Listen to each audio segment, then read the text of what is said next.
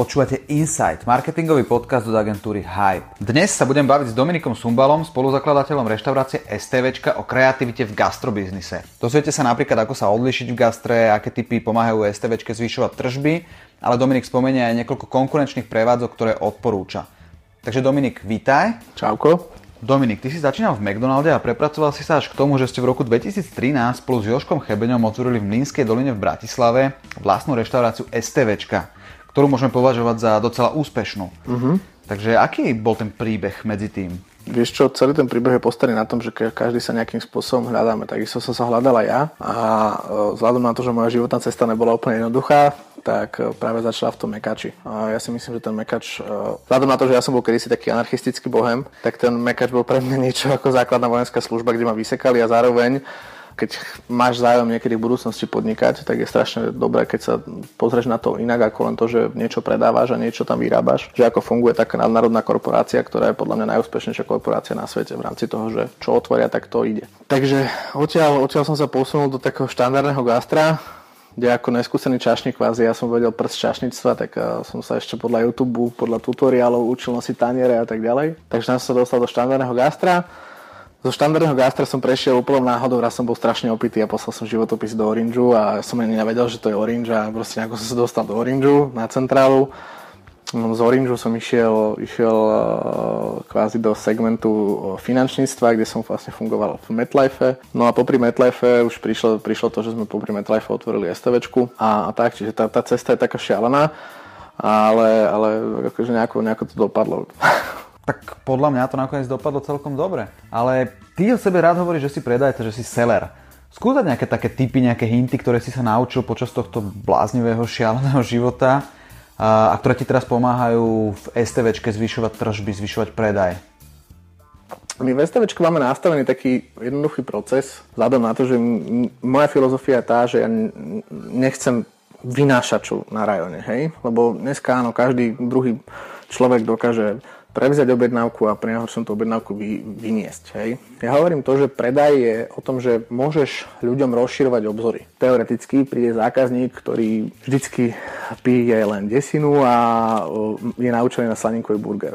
Avšak prácou čašníka, respektíve predajcu, mu môžeme rozšíriť obzory. Môže ochutnať nejaké iné pivo, ktoré mu zachutí, hej, vďaka ktorému rozšíri svoj obzor. Môže ochutnať úplne inú kuchyňu, môže ochutnať iné jedlá, vďaka čomu rozšíri svoje obzory. Vďaka tomu my splňame naše nejaké plány a ciele v rámci hodnoty zákazníka, v rámci toho, koľko čoho ako chceme predať tým ľuďom. A čo sa týka toho, napríklad u nás je striktne stanovené, aké chceme mať zhruba hodnoty zákazníkov. Máme uh, stanovené uh, zakázané vety, zakázané slovíčka, hej.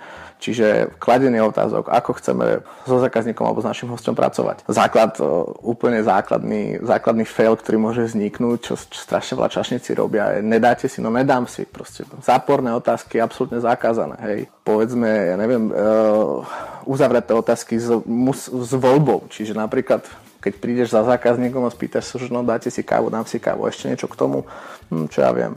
Ale keď povieš presohe a k tomu minerálku perlivú, neperlivú, ty dávaš uzatvorenú zá- otázku, kde zákazník vlastne dostáva rýchlu voľbu a tým pádom toho zákazníka oseluje, že ja zvýšiš jeho hodnotu.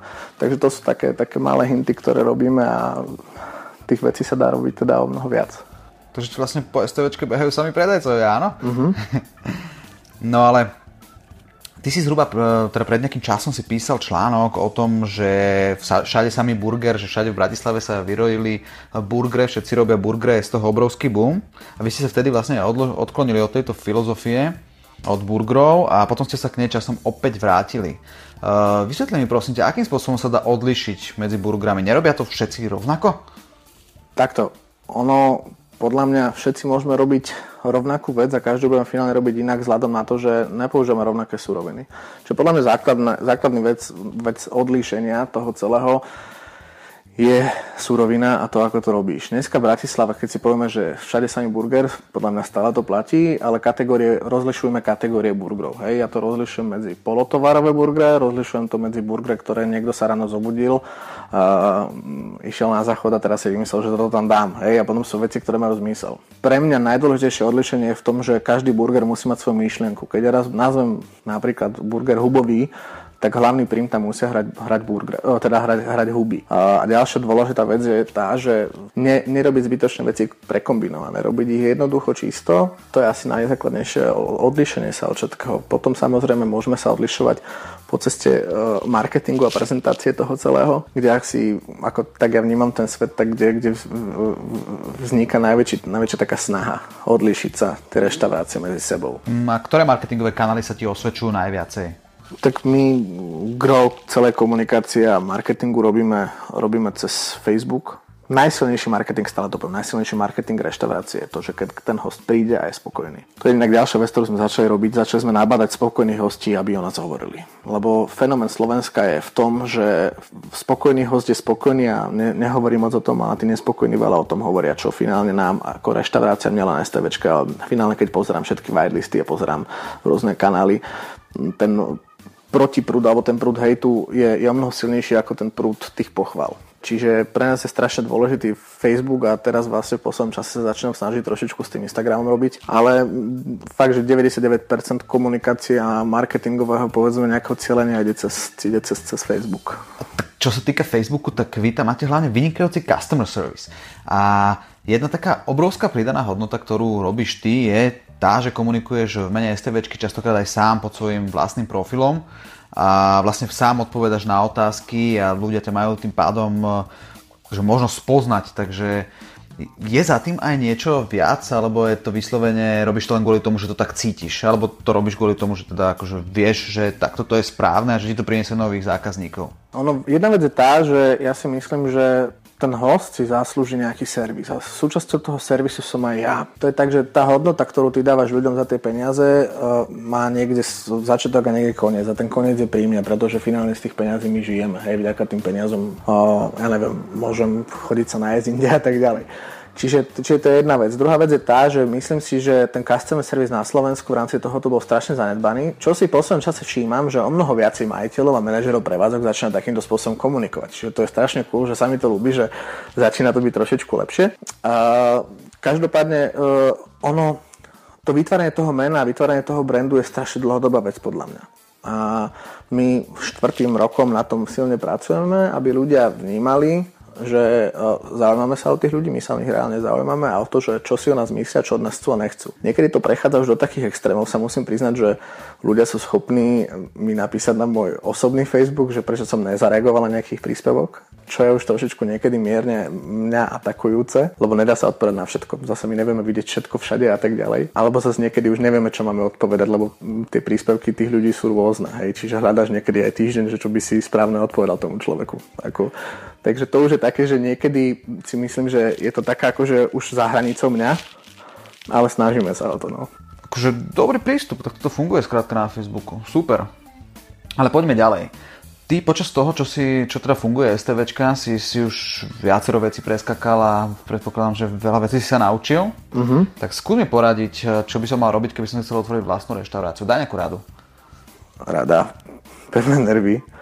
A predtým, predtým zaabsolvovať vysokú školu pokory a, a ja neviem, ja, ja keď to vnímam v seba, tak ja som šediviem, plešatiem a mám trošku podsúchané nervy ale akože je to, je to, je to vlak, na ktorý nasúpíš, hlavne je to o vášni. Pokiaľ nemáš voči tomu vášen, tak to nerob, lebo finálne povedzme si úprimne, že teda, že by si z toho nejakým strašným spôsobom zbohatol, si nemyslím. Čiže keď chce človek robiť veci pre peniaze, tak poctivým gastrom nemyslím si, že až toľko veľa peniazy zarobíš. Myslím si, že vedel som zarábať podstatne viacej peniazy v iných segmentoch. A ďalšia vec je tá, že hlavne byť presvedčený o tom, že čo chceš robiť a neustúpiť zo svojich, zo svojich zásad. Čiže my keď máme zásadu nerobiť spolotovarov, nerobiť zmrazených surovín, hej, čo je jednoduchšia cesta, lacnejšia cesta, neustupuj. A ďalšia nepodstatná, alebo veľmi podstatná vec je tá, že mať vymyslené, čo chceš robiť dopredu. Čiže dneska, dneska sa pozeráme, veľa ľudí ti povie, že je dobre mať ročný plán, dvojročný plán. Ja si myslím, že je veľmi dobre mať minimálne päťročný plán. Samozrejme byť flexibilný, čiže vedieť sa prispôsobovať, tá hlavná kostra toho, že ako chceš budovať tú reštauráciu, povedzme, či už to bude reštaurácia, či už to bude bar, to je jedno. Proste má to, má to vymyslené, ten koncept toho samého, kto si.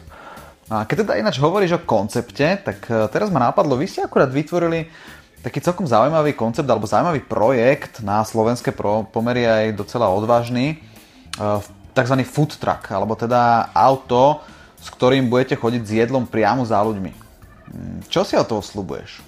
Ono, ja hovorím jedna vec, že dneska veľa reštaurácií, ktorí sú v perifériách ako my a tak ďalej, trpí tým, že my trpí. Musí sa spoliehať na to, robiť všetko preto, aby tí hostia za nimi prišli. Naša nová filozofia je tá, že chceme prísť za hostiami. To je prvá vec. A druhá vec je tá, že uh, myslím si, že táto scéna na Slovensku je ešte v celku nepopísaná a je tu veľký priestor na to robiť veci lepšie. Čiže udávať, zase nejakú zvýšiť latku tomu celému. A to si myslím, že toto bude našou veľkou snahou. Super, toto vyzerá na veľmi zaujímavý projekt, veľmi zaujímavý koncept. Som fakt zvedavý, jak to dopadne, jak vám to pôjde. Držím palce, samozrejme. No a zaujímalo by ma ešte, kde vidíš budúcnosť gastrobiznisu? Budúcnosť gastrobiznisu ako takého alebo slovenského, vieš čo... Uh, ja, ja, ja, ja som trošičku, trošičku skeptický v tom, že uh, dneska sme sa aj mimo tohto rozprávali o tom, že ako nejaké väčšie reťazce nás ničia. Akože celkovo tú gastroscénu. Ja si myslím, že nie je dobré, keď veľkú moc dostávajú veľké skupiny. Ja si myslím, že budúcnosť gastrobiznisu, a pevne verím, že aj štát sa trošičku spamätá, bude podporovať mladých ľudí, ktorí chcú podnikať, ktorí majú idei. Ja vidím budúcnosť gastrobiznisu v tom, že presne mladí a zapálení nech robia. Nech to není čisto iba o tom, že chcem urobiť strašne veľa peňazí, idem čisto iba na tie marže, na tie čísla a tak ďalej, ale nech to robia ľudia. Dneska vzniká kopu takých malých prevádzok, ktoré sú zaujímavé, majú nejakú myšlienku a, a to je podľa mňa budúcnosť. Budúcnosť nie je v tých veľkých hráčoch. Ako to, tí veľkí hráči majú, majú to nejako rozchytané, vychytané, ale ja si myslím, že ja, ja v nich nechcem vidieť budúcnosť. A ďalšia vec, čo si myslím, že není, není možné, keď chceš sa venovať reštaurácii ako také, není možné, aby si mal viacej ako štyri pobočky na to, aby si, tam, aby si vedel, vedel, čo sa tam vlastne deje. Čiže budúcnosť je podľa mňa v tých malých hráčoch, ale na to sa musí spamätať trošičku štát, aby mladí ľudia, alebo nielen mladí ľudia, alebo, mladí, alebo ľudia s vášňou, aby, aby, aby sa viacej mohli presadzovať. A pevne verím, že v tomto nám jedného dňa, keď skončí táto mizeria, utopia tohto štátneho zriadenia a politikov, ktorí tu fungujú, že jedného dňa sa nám toto, toto, toto stane a možno moje deti, alebo možno dokonca aj ja, keď budem starší, tak tak uh, bude tá cesta jednoduchšia. Hovoríš teda, že vznikajú takí tí malí hráči, ktorí sú zaujímaví a môžeš aj menovať niekoho, kto sú ti nejaké reštaurácie, ktoré sú ti vyslovene, že páči? Keď budeme sa hýbať v rámci tej burgerovej scény, ja strašne ocením Roxor, ktorý je na Vysokej. V rámci napríklad, strašne sa mi páči taká malá prevádzka, volá sa to, že uh, Mišo Gusto, či Mišo Gusto v Petržálke. Veľmi zaujímavý koncept, veľmi zaujímavá vec, to sa mi brutálne páči. Veľmi sa mi páči napríklad, keby ľudia chceli ísť na kávu. Na Dobrovičovej meste, volá sa to, že Môj bar. Veľmi príjemná rodinná atmosféra, strašný klídek, pohodička, veľmi dobrá hudba, milý stav. Tej káve sa venujú, majú vlastnú kávičku, ale zasa nie sú tak strašne extrémne, aby som to povedal hipsteristicky, ale sú svoji. Čiže to sa mi napríklad brutálne páči. Na posled, neposlednom rade musím odporučiť proste Bistro Barosa. Bistro Barosa, čo je vzadu v Petržalke, Peťo Slačka, to je, to, je, to je psychoš, ten sa s tým hrá a to je, to je úplne iný level. Ja si myslím, že na jedna z najlepších reštaurácií v Bratislave. Akože keď máš zbytočných, alebo vieš obetovať päťdesiat až šesťdesiat eur za dobrú večeru, dobrý obed, pre dvoch, samozrejme, nie je to také drahé, tak akože určite tam. To je fakt, ako tam je vidieť, že tam sa tomu venujú, tam sa s tým hrajú, tam to ľúbia a proste ten efekt celkový je, je, je, je skvelý. Akože veľmi si cením, že dokážeš takto bez problému pochváliť aj konkurenčné gastroprevádzky. To fakt, že klobúk dole. Ale teda toto bola odo mňa už posledná otázka. Dobre. Ďakujem ti veľmi pekne ešte raz, teda, že si prijal pozvanie do podcastu. A ja ďakujem. To bol Dominik Sumbál, spoluzakladateľ reštaurácie STVčka.